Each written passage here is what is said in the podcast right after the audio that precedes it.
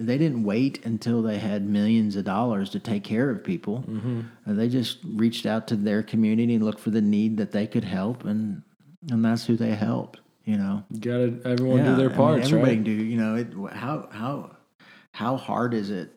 I mean, if we can if we can buy the next person in line Starbucks and pass it forward, right?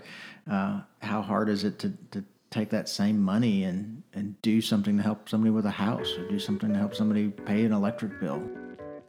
This is the Real Estate Podcast, a show by entrepreneurs for entrepreneurs. Let's hear from our host, Matt Teifke and Alex Kaufman. Hey everybody, welcome to the Real Estate Podcast. Alex Kaufman here, and Matthew Teifke. We had the CEO of the Williamson County Board of Realtors, Bryan Hutchinson, come on our show. This was actually a really good episode. We dove into a little bit more about life, politics, uh, the way we view the world. This was one that I really enjoyed. Not a typical podcast, but had a great time. Bryan is a really good guy, and he's going to be doing some big things in the future. I got a little bit of news from him, so stay tuned. Bryan Hutchinson, CEO, the Real Estate Podcast. Hope you guys enjoy. The Real Estate Podcast is sponsored by Doyenne Inspections. Doyenne is a team of female professional home inspectors that serve the greater Austin area. Whether you are buying a resale, building a new home, or about to list your home for sale, the ladies at Doyenne Inspections can inspect your home. They provide a color coded and thorough inspection report full of images, videos, and explanations. Visit Doyenne, that is D O Y E N N E, inspections.com for more information or give them a call at 512 655 9940. Now back to the episode. Welcome to the Real Estate Podcast, Bryan. Thanks, Matt. What are we talking about? We're talking today? about anything. So um, we've been doing this for a while, Okay. and we got the name the Real Estate Podcast, which is pretty cool. That's uh, that man. That's a pretty uh, Yeah. awesome. That's like getting realestate.com. Or yeah, we were, commercial. we were shocked, but it's really easy going. So uh, you know, real estate's kind of a fundamental belief that Alex and I have in in a way to create financial freedom. Mm-hmm. But uh, you know, last episode we were talking about restaurants in Round Rock. We've talked cannabis. We've talked all kinds of things. Yeah.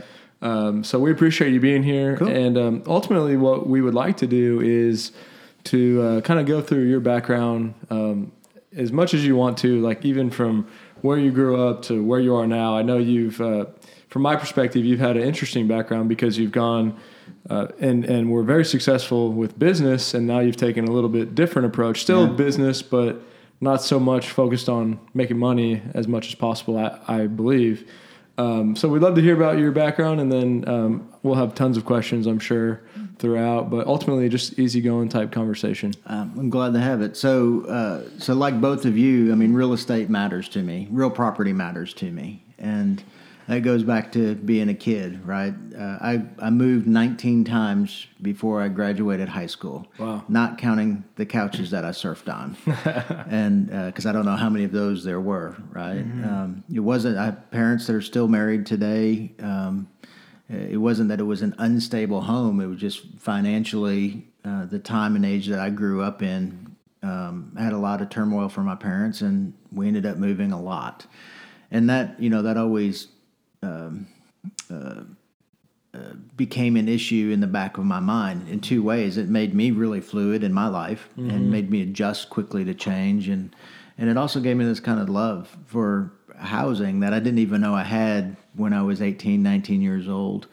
Uh, but when you sleep in the back seat of a car, you know you You miss your house. you miss a house. You realize just how important having a pillow is at night. Yeah. Were they chasing jobs, or what? What was the? Yeah, no, I mean it was a, it was a product of several different things. Um, uh, I think the the best way to say that is my parents did the best they could with the totality of resource available to them, um, and made some good decisions, made some bad decisions. Uh, we're in some good positions and we're in some bad positions and it just led to a, a financial firestorm for them. And um, you know, growing up, I grew up in the '80s and '90s, uh, mostly in Texas. Although I'm not from Texas originally, um, but mostly you know North Texas, which is a relatively good market, but it struggled as well. Uh, you know, housing inflation, uh, inflationary rates were going through the roof in the early '80s and uh, kind of stabilized in mid '80s, and they were you know subject to that. Um, job market was flexible. My dad was a, um, a reverse engineer for CAT scans and MRIs. He he uh, a self taught guy learned how to um, take CAT scans or MRIs, disassemble them, reverse engineer them, and teach people how to fix them.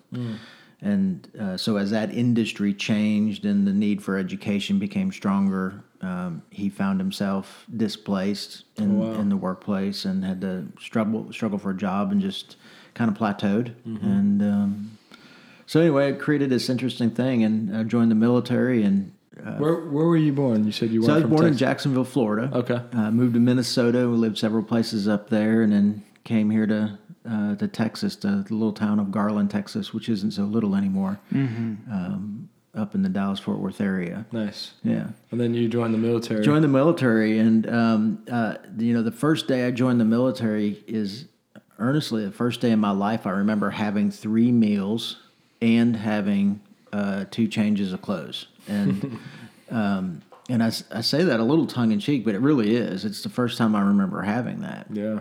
it was um, it was the first real point of stability in my life, and I absolutely loved it. Uh, five years, nine months, twenty two days um, that I served, and uh, um, and the you know people thank me all the time. They're like, "Oh, thanks for your service." I'm like, "Man, thanks for letting me serve." Right. I mean, what a great country that we live in, where somebody who doesn't have other opportunities can uh, can make the choice to go and serve to do that and um, have a lifetime of, of blessings attached to it. Was it was it stability uh, that was nice or um, new for you and something you craved, or was it also a sense of structure too, or was your childhood structured to a certain extent, even with everything going on? Yeah, uh, childhood wasn't real structured. I uh, I came in, uh, you know, I was come and go. I, I mean, I got my first job when I was ten years old, uh, cleaning the engine bays of cars at a paint and body shop um, before they got painted. And uh, you know, I, I've worked nonstop since then. You know, I, I had the lawnmower company and with a borrowed lawnmower, cutting grass and. So it has been uh, structured to a certain extent, then, right? Like, or you were disciplined enough to always be. There's a difference between discipline and survival, and uh, I work for survival. Um, I work to, um, you know, be able to help my family and um to be able to eat and have clothes and play a game of uh, Gal- uh, Galaxia, whatever whatever that video game was called, Pac-Man, Galactica. Uh, Galactica. Thanks. Yeah, every once in a while at the Mr. Jim's. Um, Arcade. now the the convenience store on the corner next to the Dairy Queen. I couldn't afford the ice cream, but I could I could play a nickel uh, video game. Uh, so it wasn't it wasn't discipline; it was necessity. And um, uh, so you know, the military. I think it was both. I I, I loved the structure. Uh, I love the camaraderie. Uh, um, I love the opportunity to advance and to have a clear, defined system in place that, that I could follow. And I knew if I followed, um, opportunities would come. And um, so it was it was a combination. It was um, probably the best thing that ever happened to me was the decision to join the military. Wow. And where was the military experience at? Yeah, I was I, I was stationed all over the world. I went to uh, Alabama for basic training, uh, uh, Fort Benning, Georgia for uh, special ops airborne school. Uh, I was in North Carolina at uh, Fort Bragg for a while, and overseas for a few years, and in Louisiana. And, uh, so uh, Traveling, bunch traveling. of Do you bunch think, of little places that you know along the way that were really short term deployment things. Uh, Yeah. And what what branch was it? it was Army. Army. Yeah. Very cool. Um, just random, but on the subject of people saying thank you for your service, do you think that um, some people don't like people ask people saying that to them that that were in the military? There seems to be something weird about that that I don't know if I understand.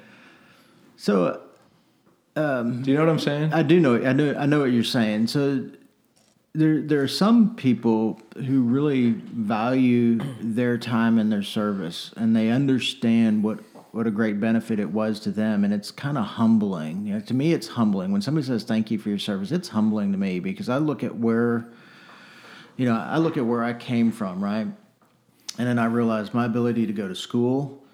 Um, to, I've got three degrees, right? My ability to earn all of those degrees. Um, uh, some things like healthcare, um, you, you know, uh, the life lessons and leadership. That that was really founded on the principles I learned in the military. So when somebody says to me, "Hey, thank you for your service," I I, I get the intent behind it. Uh, I mean, you can do the math of when I was in the service and look at what's going on in the world, and you know it wasn't the easiest time. It's Yeah. uh, by far not the hardest time that people face.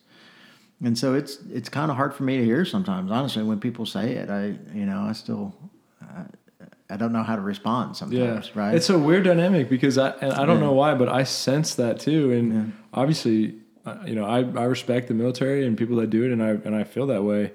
But for some reason, I feel like they don't want. Some people don't want me to say that. Yeah, well, there. So the other other part of that is the socio, uh, um, uh, kind of a socio demographic um, roller coaster that happened. You know, when um, going back, you go. Let's go back seventy five years, right? And you go back to the end of World War One, World War Two. Our veterans were treated as heroes when they came home. Mm-hmm. Korea, the Korean conflict saw us start to see a change to that. Folks serving in Vietnam, they got treated like crap when they came home. It, it was an atrocity of what we did to that generation. And there's a lot of that generation walking around today. Mm. And a lot of and and they remember how they were treated, the limited opportunities that they had when they came back. And and so for some of those people, when you say thanks for your service, it's almost a slap in the face because it's like, hey, I went and served. I, you know, I got shot at every day. I did things that you know my government uh, uh, country asked me to do things that no human being should be asked to do, and I gladly went and did it for seemingly no purpose. Um, and you treated me horribly when I came back. Why are you thanking me now? And so I see that and I recognize it. You know, my generation, it was a different story. Uh, you know, Gulf, uh, the Gulf War was going on. We uh, Macedonia happened. Uh, Black Hawk Down. Uh, you know, um, uh, became really publicized during that time, and the plight of what we were dealing with in different parts of the world. Um, the realization of not only television coverage on the five o'clock news, but 24 7 coverage on the internet. And so my generation was really kind of respected. You know, when we uh, we got on a bus, people gave us the preferred seat, and if I flew in uniform, you know, if anybody got bumped to first class, it was me, and if not, we we got treated well. And there wasn't this whole. We're starting to see a change in that again. Um, so protracted wars that we've had uh, since uh, 2000, um, since the World Trade Center, you know, uh, since 9/11 uh, the protracted wars overseas, the difference of impact that it's made on our soldiers, the amount of uh, PTSD that they're dealing with because of what they've been exposed to, and then how that generation is being treated. They're being treated much more like those who served in Vietnam were treated than like those who served during the Persian wartime or uh, the first two world wars served. And so I think we've seen this kind of roller coaster. Uh, and It's all, interesting to all think that about plays that. into yeah all that plays into effect. Yeah, it's so- a history, and and one of my concepts that I I keep preaching on is like more and more I learn. I, I feel as if there are very few things in life that are black and white, Yeah. and everyone tries to make it that way, and there's just shades of gray all over, just like what you're talking about. I mean, Yeah, it's back it up to the history of this. I mean, there's different generations that feel different ways about it.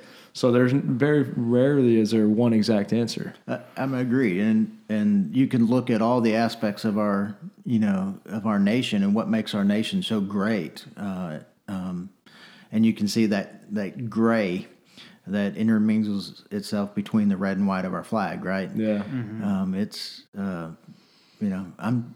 I, I'll tell you, I'm still proud to say I'm American. I love Yeah. our country. I, I love where we live, You should be. and uh, I am. And, Right, right. Yeah, and We are too. uh, I mean, we feel so blessed, and th- I, I had to bring this up again. I know I talked about this last podcast, but I did this training the other day with the Round Rock police officers, and Yeah, we had to go into a room with a gun and like operate on what we would do.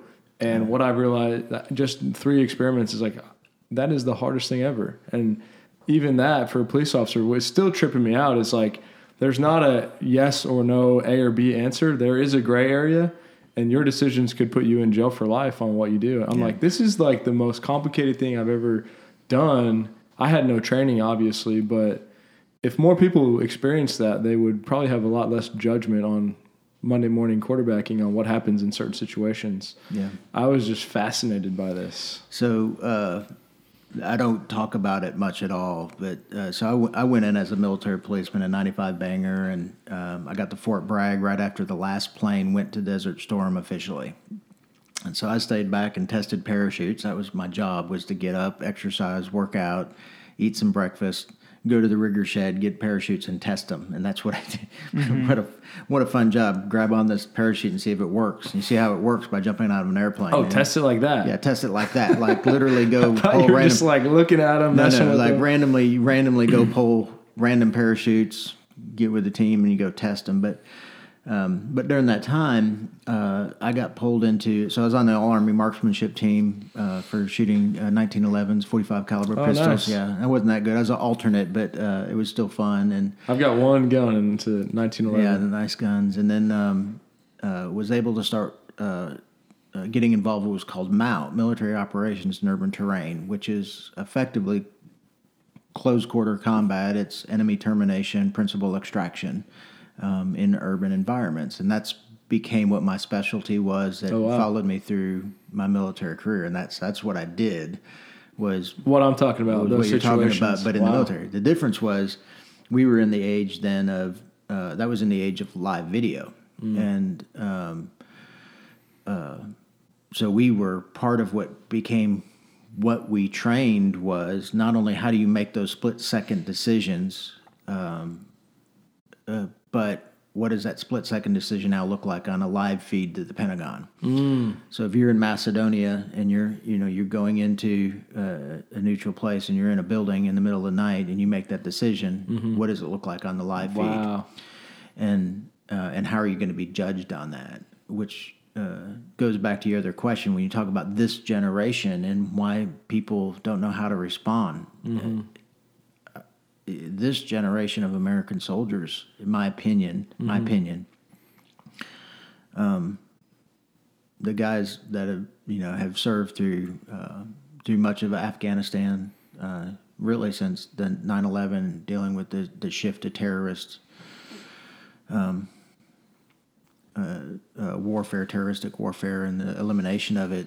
These guys are judged differently. I mean, what they do, you know, we've gone from embedded embedded reporters to live stream on uh, on internet channels Yeah. where they're watching. That's what they're judged on, and so it's That's no longer it's no longer anecdotal. It's Yeah. now they don't. There's no way for them to get away from it, and there's no way for their families to get away from. it. You know, their their wives see those videos. Their kids can find those videos, and It's insane. My perspective of that that experience was big for me. And one of the questions I was asking the police officers, how does this how does your approach differ from military? Mm-hmm. Like going into a room as a cop versus a soldier, mm-hmm. and they didn't really have a great answer um, because they're obviously some of them were in the military, but mm-hmm. they said they think there's a little, it's a little more. I don't know if this is true or not, but a little more shoot first in the military than it was as a police officer. Well, you know, so to me, the big difference is philosophical. In in the military, you have a ninety nine percent assurance that the people you're going to encounter are bad guys, Right. So that's and and they're not they're not fellow countrymen. Hmm. You know, they're they're not people who live in the same community as you. Mm-hmm. They're not people who shop at the same grocery store that you do. They're not potentially the same people whose kids are in your kids' baseball team on your kids' baseball teams or playing basketball or in cheerleading. Mm-hmm. You know, police officers when they go into the room, it's not just I'm in a disconnected war zone it's I'm in my community where my family lives and goes to church and has life, and the person that I'm facing yeah. is one of us. Uh, man, I, I can't imagine. Uh, I It's can't complicated, imagine- and yeah, I, can't just want to be real. Like this is our Yeah, show, and you know, it's like I said, we'll talk about anything. But like, I feel as if if I was in a room when a police officer walks in, say I have a knife in my hand, and he says, "Drop the knife." My mi- mindset is obviously drop the knife right away, because I feel if I don't drop the knife when he says that, then I could get shot. That's how I view this. And you, I've seen, I watched a video earlier today. This guy in, in New York, he had a knife, and they're like, "Drop the knife, drop the knife." And he said, "I'm gonna kill you, I'm gonna kill you," and they ended up shooting him, and it's massive backlash. But it's like only thing I can know. If I was in that situation, I would assume that I would get shot if I didn't drop the knife. Yeah, I don't. Uh, I've I've learned enough to not to try not to pass judgment on any particular situation, but also, uh, you know, th- we've got to be people who are cognizant of the national narrative as well. And there's a reason that there's so much back, backlash in our country um, over um, over law enforcement in, involved um, uh, deaths or assaults, uh, and there's there's a reason that that narrative is as loud That's as good. it is. That's the that's the gray, the areas of gray, gray, that we're talking right? about. And so, uh, you know, it's gray. Um, you know, I feel for our law enforcement officers because it's a, another layer that's on them of scrutiny, uh, and and what kind of gets lost in that is, uh, I'm you know I'm hard pressed to think any politician runs for public office because they don't really want to make an impact. I, I I still choose to believe that when somebody runs for office, they want to make an impact. Mm-hmm. That when a doctor becomes a doctor, he does he or she does so because they want to practice medicine and heal people, not mm-hmm. because they want to bill. Mm-hmm. Right? It's not because they want to set up a, a business where they can bill a nickel and dime for every penny that they possibly can. They become doctors because they they want to heal people, right? Right. law enforcement they they become I, I believe they become law enforcers police officers sheriff's deputies constables uh, troopers you know um, because they want to make a difference in their community I Again, agree. it's another level of uh, scrutiny on top of them. Uh, and that said, uh, I also have no problem acknowledging the fact that we have some systematic problems in our country. Sure. And the manifestation of those happen to become through the most extreme situations. You know, a lot of that turmoil in our li- in our country, I believe, is real, but it's only become it's only really coming into mainstream conversation. Uh, unfortunately, because there have been so many of these instances like this, justified, not justified. I'm not making that judgment at all. yeah, I'm just saying that. I that agree with you. uh, what I'm saying is, uh, uh, I'm not justifying or or, or uh, judging any of the, any of those situations, but it certainly has brought um, a different light to the conversation. Let me ask you this because I know you have a. I I like how you view things in your perspective, um, and I'm still learning about a lot of this stuff. But do, do you feel as if some of these things have been brought out more because it was an election year?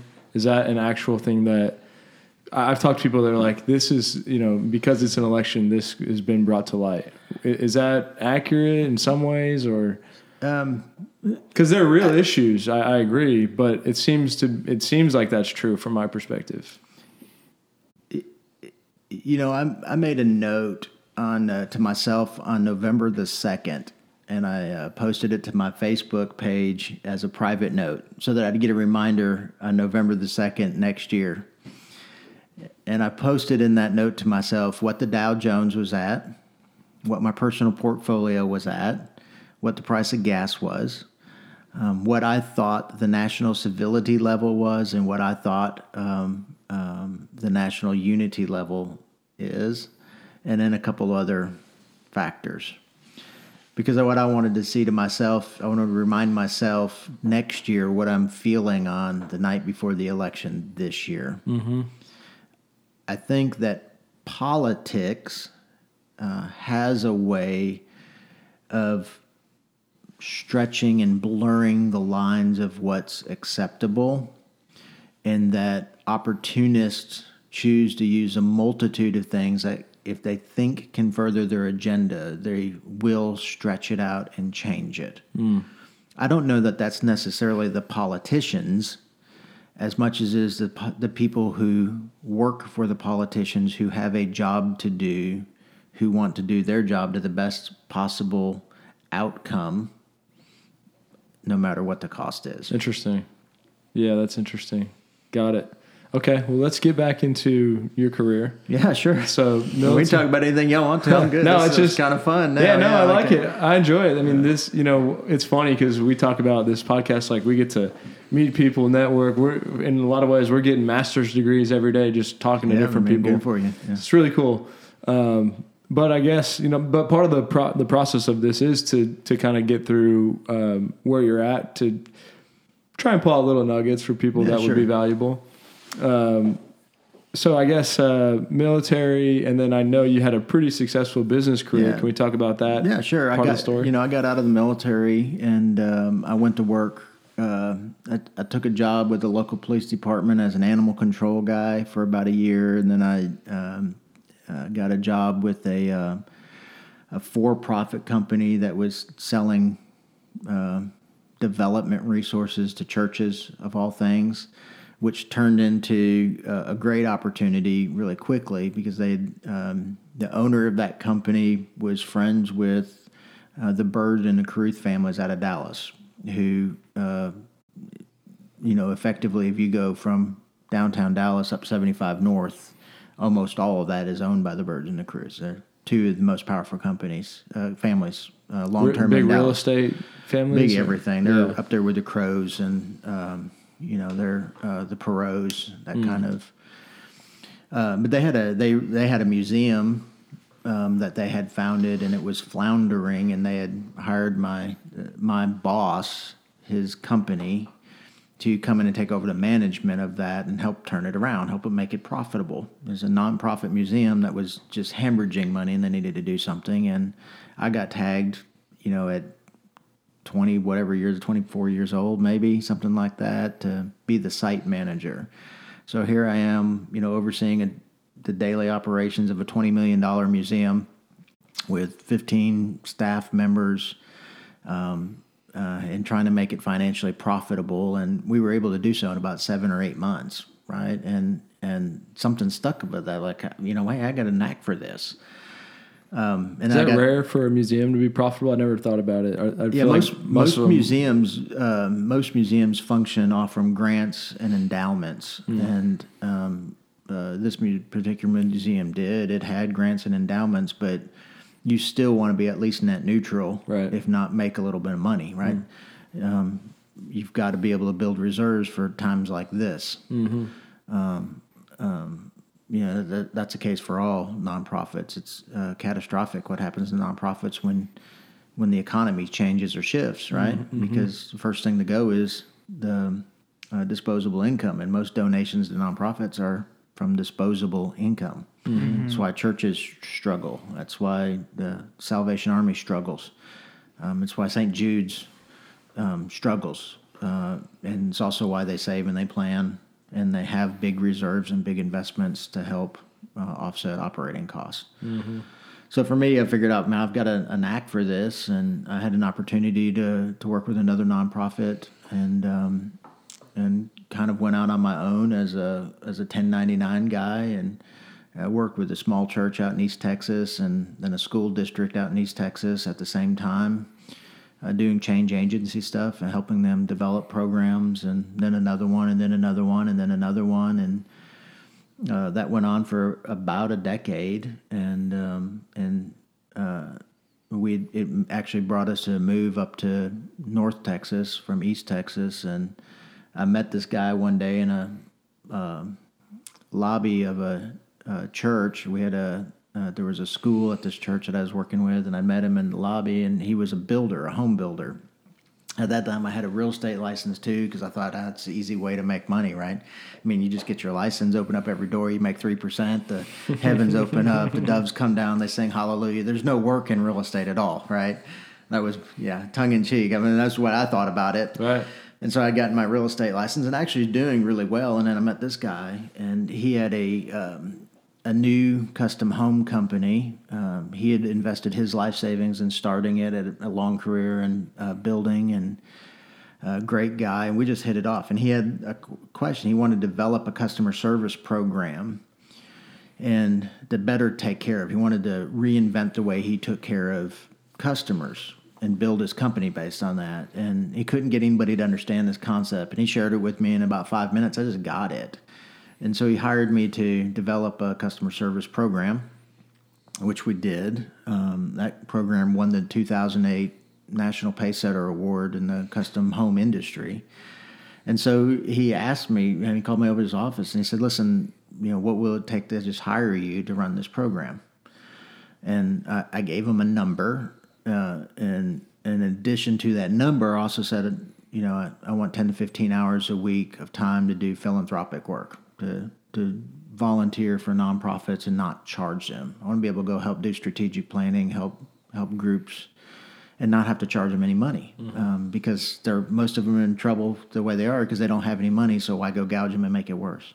And he agreed to it. And um, uh, you know, fast forward, uh, we took that company that was at uh, at the time he hired me. I think the year before he hired me, did about eight hundred thousand uh, in revenue. Um, uh, when um, uh, we had merged, started a couple more companies, added some alternative uh, lines of income into it. Uh, our our last year together, we did a little over ten million. Nice. Um, so in just just under a decade, we grew that much. We added multiple streams of income by identifying some niche markets to be part of and maximizing the the efficiency around our resource uh, allocations, um, which is critical to to building um, uh, to building an industry. Right, you've got to you've got to learn how to create efficiencies around the things that consume resources and effectiveness around the things that generate resources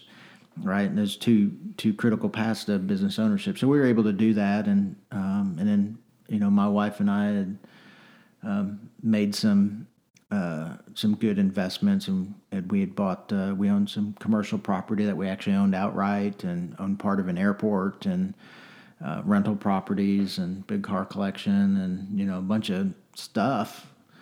And we had life happen and uh, a lot of life happened. and uh, in a short period of time a lot of life happened. And we kind of got to the point where we were like you know what does it matter if we make all of the money in the world and somewhere along the way we lose who we are? We're not making a difference. We're not really building a legacy. And uh, that was that was what propelled me to to make the change. Um, um, you know, between 2016 and the uh, the end of 2017, um, our life was just turned upside down.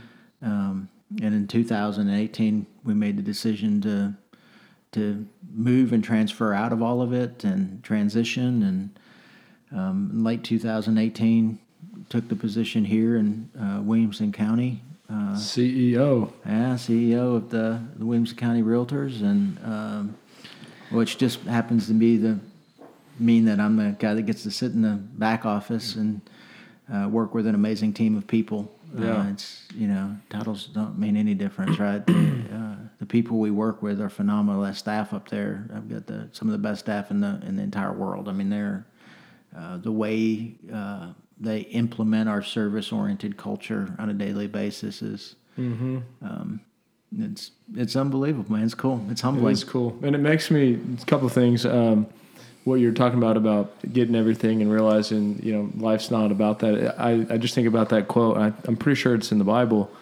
Uh, it says like, "For what does it profit a man to gain the world and lose his soul?" Yeah. and that's that's what I thought of. But Yeah. it's been for me and Alex. Like we grew up here in Round Rock, and the more people we meet um, that are in you know positions of leaderships in different roles, like I just feel like really blessed and like we're in a good place. Like I've, you know, met the mayor, met the chief of police, met you. It's like these are people that really care about what they're doing. And and I just associate it with Round Rock, but it's you know really It's bigger than that. it's Yeah. bigger than that. Um, This episode is brought to you by HouseMax Funding.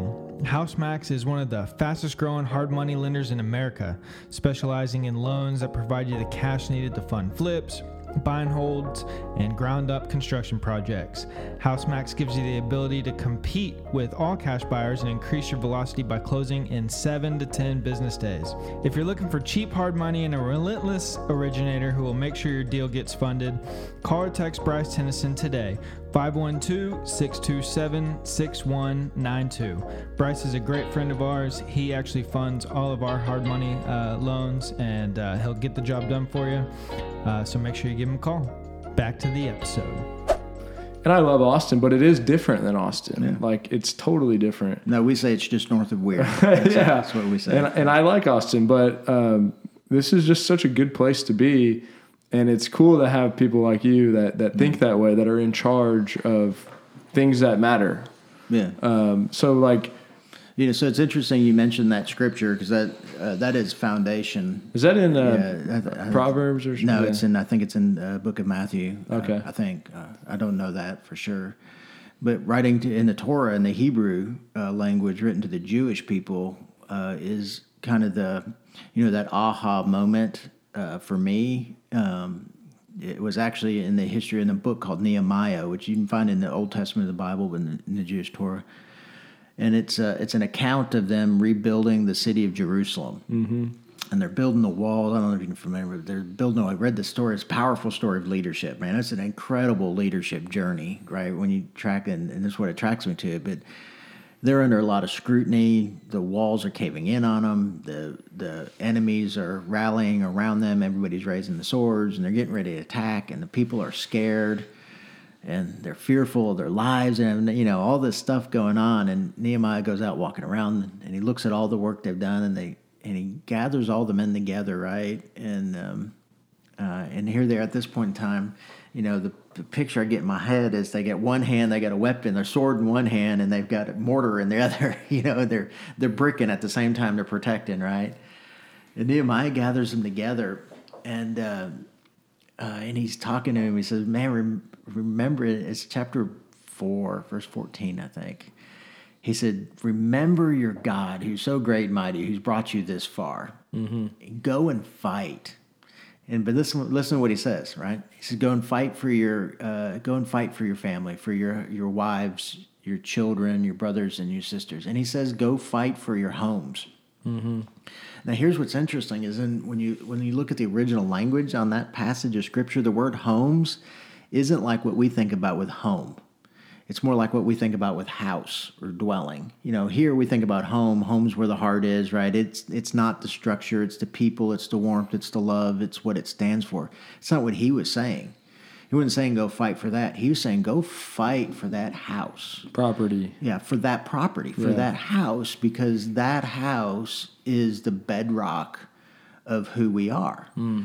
And you think about that got me on this journey of thinking, right? About uh, when I first read that, it was like, wow, it got me on this journey. And so I started studying housing. And I That is looked a at cool way to tie all this right? in. So I looked at the anthropological aspect of housing, and so I went all the way back and I looked at the Mayan people, right, and or the uh, the um uh, um, uh, nomadic people rather. And so the nomadic people, when they would travel across the plains, plains, uh, when they would come to a place where they're going to graze for a while, they'd set up their villages in these circles, and they would interlock their tents so that it, it created like a fan approach on the outside, and then on the next ring inside, it was going the other way. And they did that because their homes, their houses, their tents, their dwellings created this level of protection for them from not only other nomadic tribes, but from the wild animals and everything that was just ready to devour them, right? The house was this physical level of protection. So the Mayan people, uh, if you study the codex, you know what the codex are, all the paintings on the walls that you see these beautiful, when you see that over 75% of the codex, over 75% that have been discovered so far have to do with the home and family life, life around the home and what's going on. Think about that. I mean, what's the American dream, right? Yeah. It's a white picket fence, it's a house with a white picket fence, no cats, um, a couple of dogs, maybe half a child, right? I mean, that's the American dream, right? You know, housing is at the center of every single culture that exists. So you've got faith, you've got family, and you got houses man, what if, if you're not going to spend your entire time fighting for faith or family? What are you? What better thing can you fight for? Can you labor for than housing? And laboring for housing doesn't just mean doing what I'm doing, doing advocacy work or trying to get the right policies in place or the right legislation or the right rules or the right abilities to practice or providing services. It's helping families make decisions about what house is best for them. How can they afford it? Um, can they afford it? What repairs does it need? How are they going to take care of that? Does it have things that need to be adjusted so that they can bring other family members in and turn these houses that we're supposed to fight for into the ideological homes that we long for? Um, so That was good, man. I like Yeah. that. That's pretty cool. good to think about that because you're right. Um, you know, what do they say? The pers- you know, obviously it's in the Declaration about property rights, and um, I the, what I love about it is it's just it's something that to me is it can be generational and like it's something you can build on.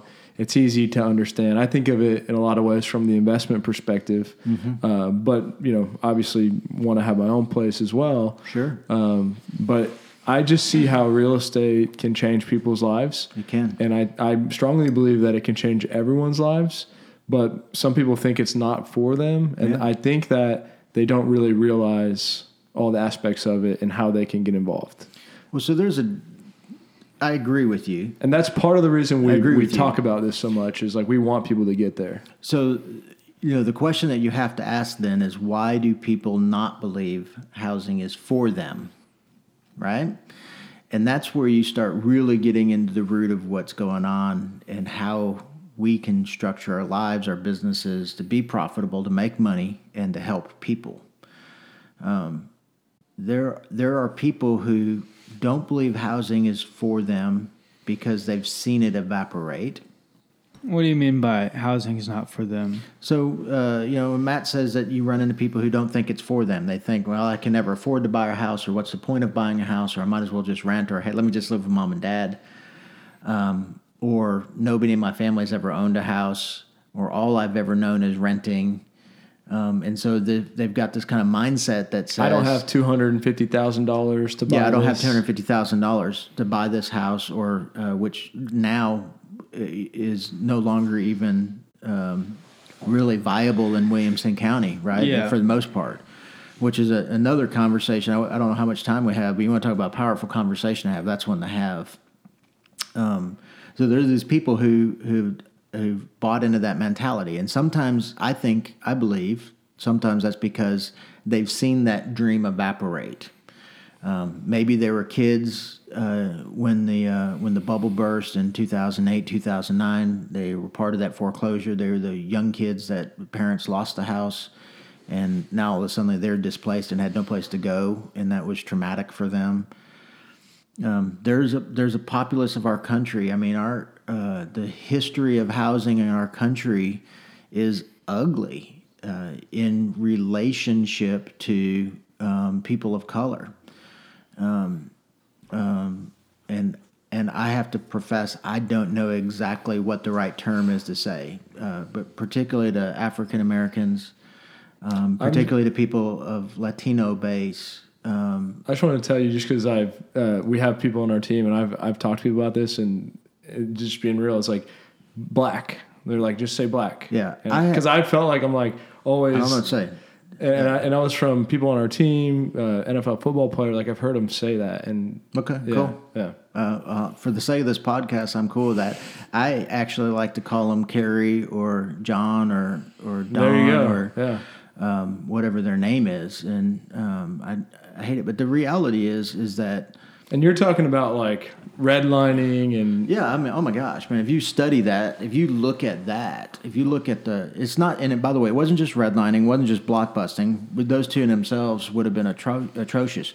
If you look at the mapping and the policies of our federal government, particularly in um, relation to backing of loans, you know, we had a long period of time in our country where you could not get a government backed loan, nor could a developer get a government backed loan for putting in housing developments or for buying a house unless it was deed restricted that prohibited black people from living in them or purchasing the houses, uh, purchasing or leasing. I mean, that was the governmental policy. And, and that reigned true, even though Supreme Court ruled on it in you know late 1800s, early 1900s that still was the practice. There was a systematic racism. And so um, I am not somebody who's benefited from directly. I can't go look and say, okay, I've generationally benefited from the ability of housing. I mean, heck, I was homeless. My parents didn't have a house, right? but then I thought about the first house that I bought, and and I got a gift for the first house I was bought to help me with the down payment. It was it was like a thousand dollars. I mean, it wasn't a lot of money, but my grandmother had given me like a thousand dollars. And I think about where she got that from. You where she got that thousand dollars from? She had sold her lake house in Minne, uh, in Minnetonka, Minnesota. Um, and uh, her and her husband had two houses. My grandfather had two houses. They they were able to sell that one home up there and put all the money in the bank. So that thousand dollars she got came to me because so I benefited, right? Mm-hmm. She she had that money because they were able to sell an investment property that they were able to buy and build wealth in. Mm-hmm. They were able to buy that house, their second house, because their first house was given to them. I, I believe, if I understand it correctly, it was an inheritance. So they had Mm-hmm. inherited a house, so they didn't have a house payment, so they could afford to buy a second house, right? You see how that works? Mm-hmm. Yeah. That generationally, um, for uh, for a hundred and fifty plus years, Mm-hmm. that was not the case for a good portion of the populace of America. For Right. American citizens, they could not do that, and it, it was not just black people. It happened to other. It happened to people based on ethnicities through different areas, but. The people in my study that seemed to be most disproportionately affected was the black populace. And, um, you know, so I think one of the questions all of us have to ask ourselves is, uh, and, and be willing to actually ask ourselves the question is, what does fair and affordable housing actually look like where we live? What's the solution to some of that? How do we help create some um, equitable uh, distribution, um, not redistribution, but right. But how do we how do we create systems and processes to um, help people who have been affected that way realize what we all long for, realize what the Mayans long for, realize what the uh, the the nomadic people long for. How do we help them realize that dream and not, uh, you know, uh, die under the weight of of that thought? Housing's not for me. Do you want That's to good, man. Do you want to dive into the uh, Wilco uh, home prices like you were talking about? Yeah, we can. Sure. Because I was actually talking to our team about um, the average sales price in the Austin MLS for um, single family homes uh, recently, and I, I guess I don't know who released this. Maybe it was ABoR or somebody, but an agent sent this to me. And in October, and it's just completely off the charts in 2020, and I'm sure it's the same thing in uh, in Wilco statistics as well. But um, in October, the median or the average sales price was 470. in Austin. Uh, I don't know where all this is coming from. All I have is the graph, and it says Austin MLS single family home, five year trend analysis through October 2020. Okay. Um, but it's a straight line up. At the start of the year in January, it was uh, 370, and then it was 470 in October. But it typically these years, you know, follow some sort of a similar trend line. Uh, and each year, maybe they get a little bit higher, maybe in terms of sales price. Um, but in uh, 2020, it is just completely off of the trend lines. Absolutely is. Um, in terms of total listings, down, low. Uh, sales price up high. Um, average, uh, let's see, number of home sales. Start of the year, at the start of the pandemic, it was lower, but it shot all the way up and, and stayed higher comparatively speaking to the previous four years. And so um, I'm curious to hear what you wanted to, to talk about with it. So, uh, first thing I would say is that either this afternoon or Monday, I'm going to publish the latest version of uh, statistics for Williamson County. And I use a um, we have a partnership with the Real Estate Center at Texas A&M that compiles that data for us. Uh, so it's the most accurate data because it takes data not only from one MLS but from uh, all of them. You know, there's five MLSs that overlap Williamson County. And so it takes data from all of those MLSs. It takes some private uh, off-market stuff. It's got impact uh, or data driven from new home construction as well. So it's really accurate data. I'll release that this afternoon or tomorrow as a precursor or uh, precursor to it. Um, uh, we are seeing um, some alarming numbers. So historically in Williamson County, and I may be a little bit off, but historically in Williamson County, like last ten years uh, through 2000, early 2019, we grew at about uh, 3.3 percent annually on the sales price of a home. So um, you could go to any community. Um, you know, so Williamson County has you know just under 600,000 people in it. 187, 190,000 of them live in population pockets of less than 15,000, so what are considered rural. Uh, and the rest of them live in populated areas, areas where the population is more than 15,000. You could go it didn't matter whether you went to the non-populated areas or to the populated centers. It was right around that uh, 3.3% growth rate pretty consecutively. Some years it get up to four, some years it dropped down to two and a half, but it was right in that 3.3% rate. 2019, we started seeing that rise and we started seeing inventory uh, slowing down. Prior to the pandemic, um, which by the way, it, it has to go without, it, it can't go without saying that a large part of the growth um, in the home market and the price is because there's so much new construction happening in Williamson County. It's disproportionate amount of new construction in Williamson County uh, versus other parts of the country. In fact, I think I think we're the second fastest growing county in the country uh, in this regard, mm-hmm. Just prior to the end of 2019 and beginning of 2020, we started seeing some administrative activities from Washington that were really starting to affect the way builders in Williamson County were approaching the future. Um, we started uh, started hearing about tariffs. Uh, we started seeing new trade deals being cut, and those things were affecting um, items of production. Um, so, what most people don't know is even though the house is built right here, almost everything that goes into a house today comes from overseas somewhere. Lumber comes from Argentina, Venezuela, Colombia, and it comes from Canada. Um, uh, faucets and light fixtures come from China.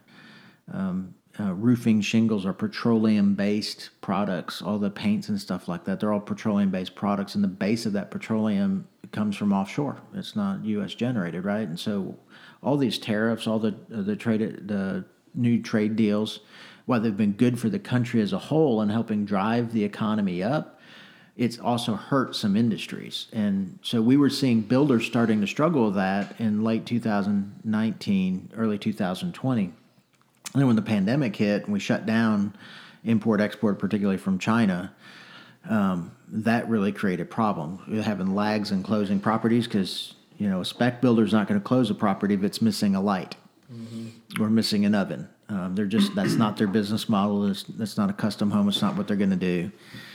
Uh, they're not going to switch the light fixtures out. Once it's spec it's spec and that's what they base their price on, and that's how they stay profitable. I don't blame them, right? And that's what they have to do. But it started delaying that building process, started extending the building process. Then you had to shut down uh, model homes. Um, you had to stop sales meetings. Uh, we had some builders that the inflationary rate is going up so fast that they have actually now stopped taking new builds um, because they're uh, on order because they're losing money. Right. You, what yeah. you buy today or plan on ordering for today is going to change. Right. So what they're doing is switching to a model where they're building more speculative homes because they can wait to price that speculative home uh, until 30 days before it's finished and know that they'll have five or six or seven contracts the day that it's ready. Um, we've seen the uh, the lot takedown schedule slow um, we have a lot of builders now that are doing lottery systems on lots where um, they say, you know, one out of every 10 lots, only one out of every 10 lots is available for investors. So if you're an investor looking to buy a new construction home, you got to get in line and hope you're one of the 50 people who draw that one lot to buy that one house. Um, why, why is that? Why, like, why, why do they care if it's an investor or a homeowner? Um, uh, I'm going to give you an empirical answer, not a scientific answer. Yeah. Um, empirically, because they know if they're selling to investors, the neighborhood is going to deteriorate faster than if they're selling to people who have a vested interest in the property. Okay, makes sense. And um, and so when people are coming to build a new home, particularly at the price range that we're, I mean, you know, you talk about entry level house now is three hundred thousand dollars. You know, three hundred nine thousand dollars in Cedar Park um, is the midpoint house, for example. Uh, uh, it's three fourteen, I think, countywide. No, three fourteen in Cedar Park, three oh nine in countywide. Um, you know, that's that's still a big chunk of change, Sure. right? Um, I don't have that much in my pocket right now. Cedar Park's really uh, made some positive changes over the last few years, and just in terms of real estate and, and everything they're It- doing. it It's has no from- Round Rock. Yeah, it's a, it has from a price range, right? From, from a price point. Well, Round, Round Rock has kept pace too. You know, uh, uh, but my I go back to my question: if if all you know, so there's a, there's this dichotomy that happens, right? Uh, I'm sorry. Let me answer your question, Alex. The, that's what's driving the increase in home prices. Uh, and that's not going to stop. We're actually doing Monday. We're doing a uh, a builder panel, uh, so all of our members can join in on that on a Zoom, um, where we have we have three representatives from new home construction and three people who do a lot of new home sales. Do you know what time that is? Uh, it's at uh, twelve o'clock noon. It's a lunch and learn. Um, We should be maybe by get Zoom. our team to join. Yeah, you're welcome to. Um, and I think we're going to tape it too, and we'll have it available for our members. They can download it off the website. Cool. Um, uh, we're going to talk about exactly this, uh, what's driving it. Um, they new home construction is constricted by inflationary causes, um, and that's going to slow how much new product they put on the ground. I go back to the second question, um, which is what are we going to do about the affordability factor of that? Because if because everybody who you know, I like a good cup of coffee and a nice meal, right? Uh, I have suits that I get dry cleaned on a regular, ongoing basis. A dog needs to be groomed. Uh, I need to go to the pharmacy. I like to get food from the grocery store. You know, uh, I, I enjoy going to the big box and the little hardware store to buy trinkets to do projects with here and there. Um, I need to have my lawn mowed if the price uh, price of housing as a whole continues to go up as fast as it is, where's the labor pool that we re, that that is part of our society, right? That is a part of who we are as a community. Um, where are those entry level jobs? Where are they going to live to be able to come here to do those entry level jobs? You know, we've got a phenomenal like Williamson County, right? We have a phenomenal healthcare system in Williamson County. That's hard to argue, right? But the healthcare system isn't just made up of doctors uh, making six and seven figure salaries. It's made up of a whole bunch of RNs, uh, you know, making high 90s, low hundreds. It's made up of a whole bunch of LVNs making 30, 40. Uh, They can't live here. Uh, teachers are having a hard time retiring uh, here because they can't keep up with the inflationary cost of the homes that they've lived in for 20, 30 years. You know, I, I, was, I was talking to one of our local teachers um, not long ago who had this question for me. He's like, "What can you know? What can y'all do to help with this? Because here I am. I've retired. I've worked for uh, a particular local school district my entire career. I've invested. I've retired at the maximum. Uh, invested at the maximum rate I can, and I won't be able to afford to live and pay my taxes."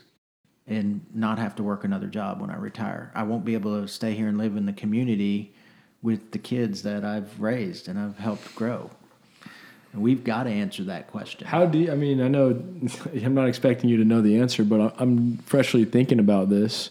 How do you solve stuff like this? I mean, I understand that there's programs where government, you know, city, municipalities, you know, allocate certain areas for that to keep Yeah. costs down, but moving forward, like, I mean, I'm sure cost would- of land's expensive, the cost to build, taxes, like how do Mm-hmm. you create something where it's affordable for somebody? Yeah, I think that the, um, there's a multitude of answers to that, and uh, I wish I had the one, you know, the one golden ticket uh, that we could pull at Willy Wonka and uh, all have chocolate all day, right? I don't. But do I, you have a good example of another city that has? Because obviously Round Rock, like or Mu- I know like Mueller at you know in Austin they have affordable units in certain parts stuff So- like that. so, yeah, there are places around the country that are doing things right. Uh, I can give you an example of local one. So uh, here's here's a couple of solutions. Here's here's what I think are a few solutions to the problem. One, I think um, I think understanding opportunity zones. Uh, Senator Tim Scott uh, championed the cause for opportunity zones, right? understanding opportunity zones. By the way, if you're in the real estate industry and you're investing, you want to build wealth. Here's a way to do it. Yeah. Get involved in in communities that have opportunity zones available. Um, because when you do that, you're what you're the, the gist behind the opportunity zone is that you're making a long term commitment to your community because you realize most of the um, most of the profitable aspect of that seven, eight, ten years into the project, not in the first couple years. Um, and that helps to create wages. That helps people to uh, opportunity zones create the ability to, to make commerce in a community. It creates the ability to bring a workforce in, which gives opportunity to build housing that they can afford. Because most of those in areas that have regressed in value, not uh, not appreciated in value, right? Yeah. So that's one answer. I guess it's hard, and I'm always thinking hyper local.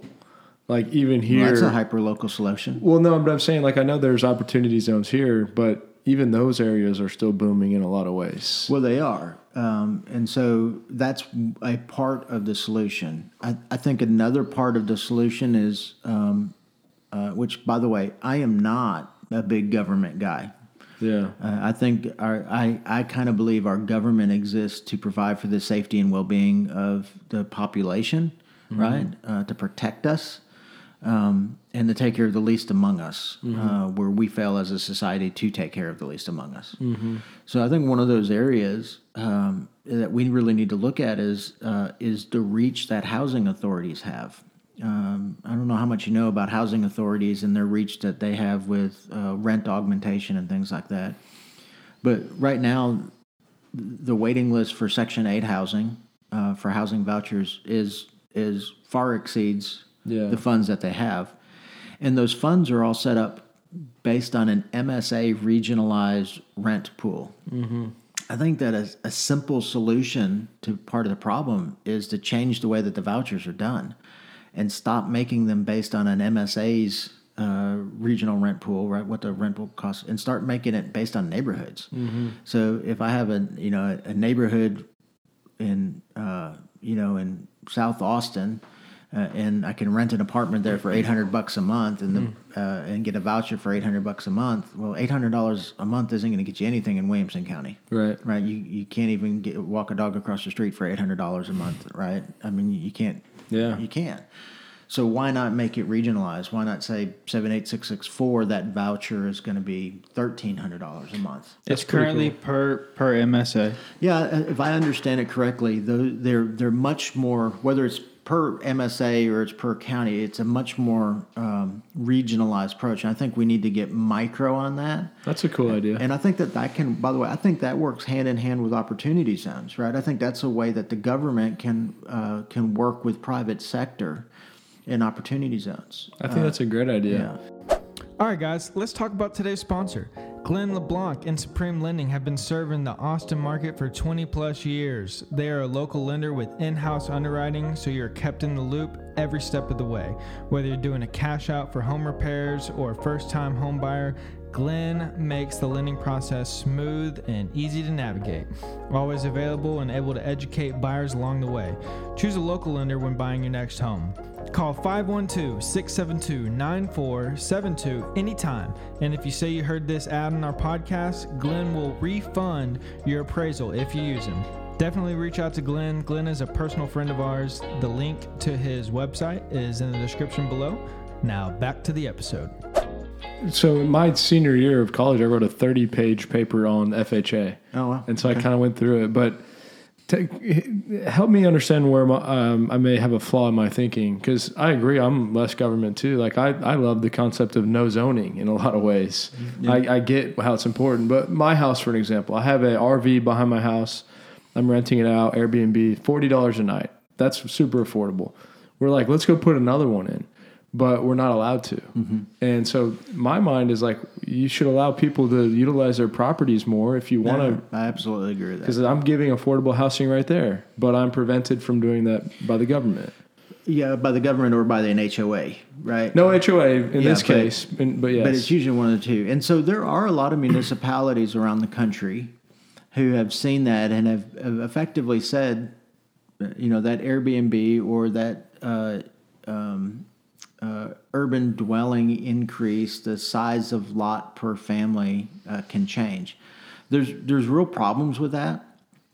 Uh, particularly in all those develop in developed areas, uh, you know, you talk about neighborhoods that are in developed areas that don't have HOA. Most of those are older neighborhoods. Um, let's just be real about that. Most neighborhoods have an HOA of some sort now if they've been built in the last 20, 30 years. Um, so when a neighborhood's developed, it's developed based on engineering factors. For example, let's calculate. Okay, a single family home, they're gonna have uh, you're gonna have two toilets that flush, you know, 20 times a day, whatever. I don't I don't know what the numbers are. I'm not an engineer, right? Right, but right. that that puts so much demand. That lot, that parcel puts this much demand. So I need a six inch sewer line or an eight inch sewer line or a six inch water line or an eight inch water line. Well, you take that same single family house Right. and you turn it into a fourplex, and now you've got four times the demand on the system. The, the system's infrastructure that's in place won't support it. Right.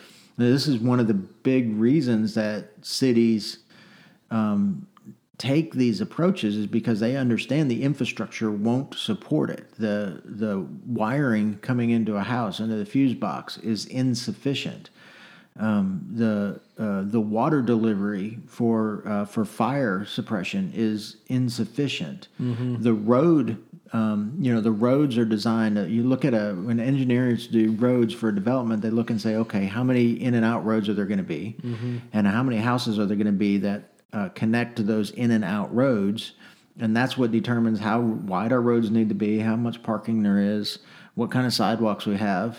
Well, if you take that and you take a single family home and make it into a fourplex, I or get a it. single family home and put three travel trailers behind it, right now you've you've dramatically changed the infrastructure Right. demand. That makes a, a lot of sense, and uh, never really think about it. You know, all the way down at the you know Macro level, at mic- the micro level, yeah. micro micro level. Yeah, and so uh, you know, I'm an advocate of we should be able to do what we want with our properties too, but responsible property ownership also recognizes the limitations of the community, and that's one of, I mean, you know. uh, Listen, I, I'll I'll get uh, uh, somebody will hear this and they'll get upset that I'm about to say this, but you know That's what- big- that's what a good of the- podcast is yeah, about. A big part of a big part. Uh, well, here's controversy. A big part of this. A big part of the solution to the problem is we have to get off the me, me, me mentality. Mm-hmm. You know, we're fine with affordable housing as long as it's not next to me. Mm. We're we're fine with uh, with new apartments going in fourplexes as long as it's not in my neighborhood. Mm-hmm. We're okay with um, with uh, diversification as long as I don't have to live in it. Mm. You know, we uh, we're okay with uh, you know we're okay with the price of houses going up. Um, as long as it's my house that's going up in value and I'm making money Yeah, off of it. as long as I'm not having to buy. Yeah, right. And so, so uh, you know, again, I'm a capitalist, right? I I believe in making money. I like making money. I enjoy making money. uh, I, I like watching the money, what little resources I have, go out and make more money and come back into me. But uh, Karen and I, we've adopted a mentality that says those who are entrusted with a lot are going to be held accountable for what they do with it. And uh, we think that, you know, we have to, I, as for me and my family, mm-hmm. I know we have to look at things a little bit less me mm-hmm. and more what's our community need. And at the mm-hmm. end, because at the end of the day, you think about it, right? At the end of the day, we're depriving ourselves of some tremendous opportunities when we say we don't want people that look like don't look like us to live in our neighborhoods, what we're effectively saying is I don't want to be exposed to a different culture. I don't want to learn about a, a different heritage and a background. Um, and we're denying ourselves and we deny our children that opportunity, our children that opportunity, right? When I get it. yeah, and and so you know, are we gaining a lot of money, wealth? Probably. Is it is it, is that the ultimate goal? Is just to make money? Not for me. I hear you. One, one of the things that I am most proud of with our uh, businesses is our real estate brokerage is very diverse. Yeah. We have all different types of people, and it's it's really what makes us similar is our mindsets. Yeah. That's about it. Yeah. And it's pretty cool because I agree. You know, that's 100%. I mean, that's not how I view it, but I hear you completely. Yeah. Yeah, it's a ma- it's a macro problem. It's a narrative issue, um, and I've long said you want to change anything in the world. All you have to do is change the economics and the language, and you can change anything. If you change the resources and the language, you can make any change you want to make. Uh, you just have to be willing to do it. Complex issues, man. I like Complex, it, man. I like it. Yeah. Back to the, you know, there's not always one answer, but There's it's not important always to one answer. talk through it, think about it. You know, you're planting seeds in my head. I, I want to, you know, one day get involved on a political level, and it's good to have different perspectives. And Yeah, I've got a, a friend up in um, the Dallas area, uh, uh, uh, John Crutchfield, Dr. John Crutchfield. He's, um, uh, I met him of all places at an airport in uh, Memphis, Tennessee. I was there for some building thing, and he was, I don't know, you know what he was there for. And we just struck up a conversation in the airport, and we've become friends since then. And uh, he's I mean he's uh, uh, he's a, a, a black guy, um, phenomenal business mind, uh, professor at uh, university I think in Mississippi, and um, you know I'm I'm watching him do stuff with his life right now to make a difference, and so he's like he's invested in a lot of real estate. Um, rental properties and real estate in uh, Mississippi, doing a lot of redevelopment work in inner city Mississippi uh, towns. Um, he's bringing investors from around the country into pools of people to invest in these towns so he can make a difference. And now he's starting to work with taking um, homeless veterans, um, uh, mental health issues, and and using the some of the profits of the investment pool uh, um, to to to return an investment to the investors, and some of it to help the community on a greater level. Uh, I'm, I look at guys like that and I stand in awe. I mean, I'm admire what they're doing because those are that's examples of people who say, you know, yeah, we're going to make a living and we're going to make good money, but uh, and we're going to help people, but we're going to do something to give back to our community. We're going to understand that this there's issues here that the government can't solve on its own, nor should the government solve. It's it's our responsibility to reach out to our communities. and I love that you and say so in that. our and so right here where we were. I feel like a lot of things uh, that people complain about or have very strong opinions on, they're not actually doing a lot in reality on that. And I, and I, I really strongly believe that it's like you, a lot of people just talking, but what are you doing on an everyday active basis to actually fight this other than complaining? yeah, yeah, You know, we we can all make massive difference one step at a time, right? Yeah. So I, I hear you, and um, I guess one thing that people always feel like they got to get to a point where you're making money to to start doing that, and I don't think that's true. That's not true at all. Yeah. I, I mean, I don't have that much, man. But I can tell you, when I had nothing, I was still trying to do stuff stuff to help people. You know, And, uh, you can go give your time. Yeah, you can. You know, when I, uh, my best friend in the world's name's Britt Cumby. Uh, his parents, Terry and Diana, I met them. Uh, met right before our freshman year in high school. Right, they lived in a, a two bedroom, one bath house in not the best part of town in Garland, Texas. Right, um, uh, raising their boys and uh, and they just kind of adopted me. It was one of the couches I surfed on a lot, or I'd have stayed. Is uh, and his parents invested in me. You know, uh, whenever I'd go over there, they had had a meal for me. When when Diana would go shopping and buy brick clothes, she would you, she'd oftentimes buy me clothes. that's cool. Yeah, it was that kind of people. They didn't have they didn't have that much, right? They didn't have they didn't have bass boats. They didn't have airplanes. They didn't have motorcycles. They didn't have they didn't have three cars. They didn't have a big house. Um, but they they took what they had and they invested it back into people, and they put a little bit aside for themselves, and they put a little bit aside for people, and uh, and they ended up retiring really well, really well. Um, not you know not big high paying jobs. They're they're blue collar uh, blue collar workers, right? Um, I think I think Terry worked in a, a warehouse at Texas Instruments, and um, uh, Diana worked in a in the pharmacy. I remember at Kroger's or something like that.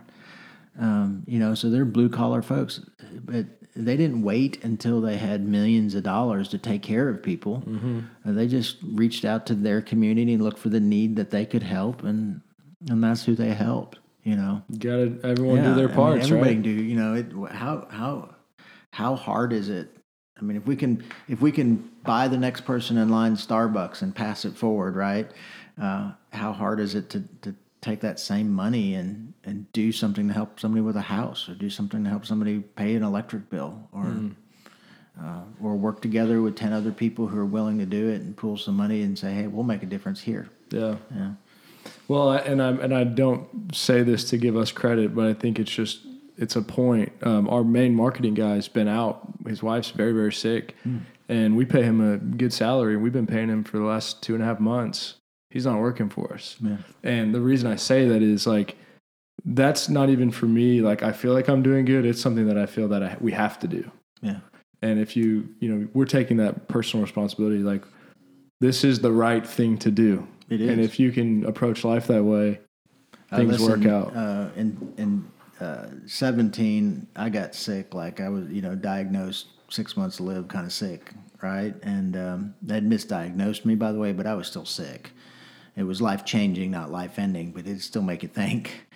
And um, man, I tell you, uh, part of the reason I love realtors so much is during that time, it was realtors. You know, when the casserole dinner stopped coming from church, and uh, our family was like, yeah, you know, not, you know, whatever. Uh, it was the people in the real estate world who were reaching out to me, reaching out to my family. They're helping me take care of business without taking any money from it. You know, they're closing, going to closings, closing transactions.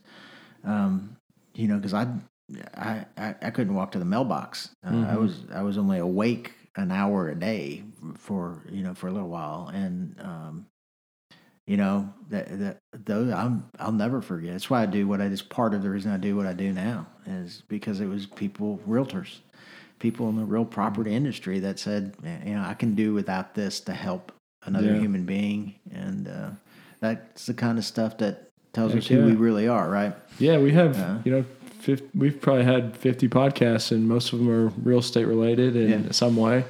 And just a lot of great people doing a lot of cool things, and there's a lot of people that um, have come from nothing, and that this has provided a, a whole new world for them, and it's really Yeah. special to see that. It is for me. I mean, real the real property industry has been good to my family. I Mm-hmm. mean, make no doubt about it. And uh, you can't do it just by selling real estate. And we were diversified Mm-hmm. in what we were doing. Um, we had, we didn't have all of our eggs in one basket, but it's been it's been pretty good. And us. it's a long game, right? It's It is a long game. Not a get rich quick. No, God, no, man. You Yeah. know, uh, uh, I'm fortunate um, that I had enough business experience coming into real estate to be able to run a real estate business. Mm-hmm. It's not easy. It's work, um, but it's worth it. Uh, Yeah. and and it can be good for those people who want to labor. Right. You know, I, I think it's you, talk about things that keep you up at night. One of the things that keeps me up at night is you know, the next time we have a big market crash like we did in 2008, which we will have, you know, how many of my agents aren't going to make it through that?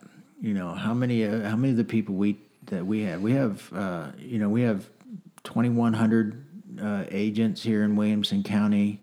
Uh, last year, we, uh, we served just over 5,200 people in the last 12 months that we helped somehow in the real estate, whether it's a class or MLS or something like that, you know. Um, uh, we've got 30, I mean, 3,500 different subscriptions through our service. So it's not a little entity. It's not huge, right? It's not the biggest in the in the nation, but it's not small. Right. And and I recognize that you know that 5,000 people, man, that repre- that represents 5,000 small businesses. And what's going to happen to those people if they haven't learned what it truly takes to be successful and You're right. and haven't learned the discipline of it? Um, We talk about that frequently. That's a big reason why we do a lot of this. Is we're trying to give value out because I we preach to our agents, hey, make money on every aspect, be investing. You know, if someone's out there closing five deals in a month, I'm saying, hey, you know, make sure you're putting that money to good use. Yeah, yeah. Put some away, do something good with it, and spend the rest on uh, on investing back into the business. Right? How are you getting better? You know, what are you doing to, to find more leads? Are you relying on someone providing you leads, or you go out and drumming up your own Yeah. business? Are you getting referrals? Are you, you know, constantly growing and learning? And you're right. I mean, we have a lot of people come on this podcast and say the same exact thing that you did is everything's great right now, but as soon as it, it turns the other way, a lot, uh, there are what, 15,000 something, uh, agents in I Austin, think so. Yeah, like that. I mean close to that. Yeah, there's and uh, like, you know, how many are going to, uh, you know, be around when things get really rough? Mm-hmm. Yeah, it's uh, it's an interesting dynamic, and man, I tell them it's uh, if you want to be successful for the long game. So here's where we stop short. This this is you're gonna talk about business, right? Here's where we stop short. Everybody's thinking about how do I get the next transaction, right? Everybody's like, how do I get that? That's what we're that's what we kind of approach real estate doing is thinking about how do we get the next transaction. Mm-hmm. I think that's the fallacy. I think that's why so many real estate agents fail. I think that's why 30 about 32% of licensees in Texas transition every year. Right? So the uh, uh, because we're only thinking about the next transaction. What we need to be thinking about is different question. And that question is how do we do the next transformation? So if we approach business by trying to transform people and transform their lives as opposed to just getting a transaction done, if we'll do that, then we can build for the long game, right? And so because transformation says I care about you, Right. and transformation doesn't stop when the transaction's over. Uh, transformation is something that continues on, you know. So you don't you're not always looking for the next lead. You're also taking care of the people you've already served, and that's where my estimation, what I watch, the greatest majority of real estate agents fail at. They get the deal done, and then they they don't they never follow back up with that person. They don't stay in touch, and it's just become a transaction. Uh, being transformational is easy. It's a it's a product of doing three things and three things only. And if, if real estate agents will do those three things, they will be unbelievably successful for the long haul. I agree completely. I've Hit got us with the three things. Yeah. So uh, number one, you have to be intentional. Okay. Right. You have to intentionally choose what you're going to do. If you're going to be a remodeler, um, then be a remodeler. If that's what you only want to do. If you're going to be a remodeler and a real estate agent, then do that. But make sure you're working intentionally the same the same pool, right? You're looking for the same people. If you're going to sell new, uh, uh, help people buy new homes, and you're going to list existing properties, and you're going to remodel, and you're going to build, and you're going to have flips, and you're going to have rentals, and you're going to tap in a lot of different income streams, which I encourage you to do. Figure out the way intentionally that you can bring those all together, mm-hmm. right? So you intentionally make this decision to say, this is what I'm going to do. This is my strategic plan. I'm going to intentionally do these things. Mm-hmm. Secondly, you have to be consistent. Mm-hmm. So it's not enough to just decide I'm going to do those.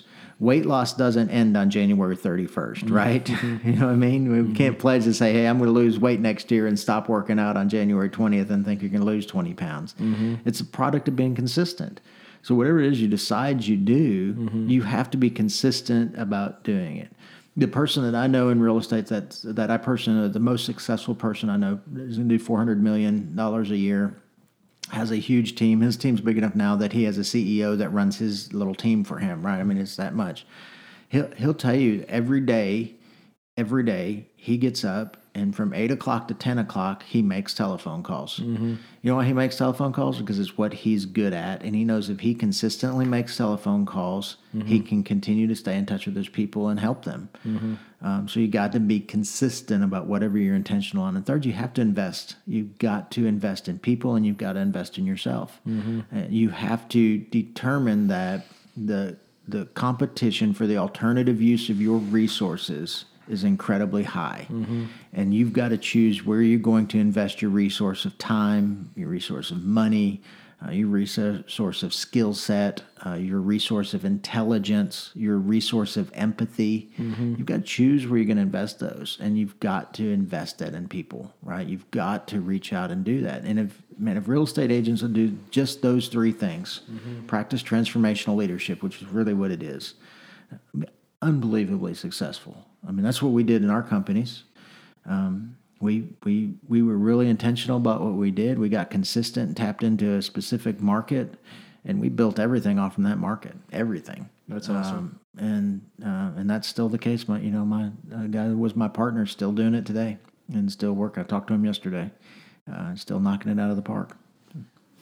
Well, that's great Sorry, yeah, stuff, man. Um, I think that's really valuable, and I think we should definitely do another episode because we could keep going. We all We got could, stuff yeah. to do today.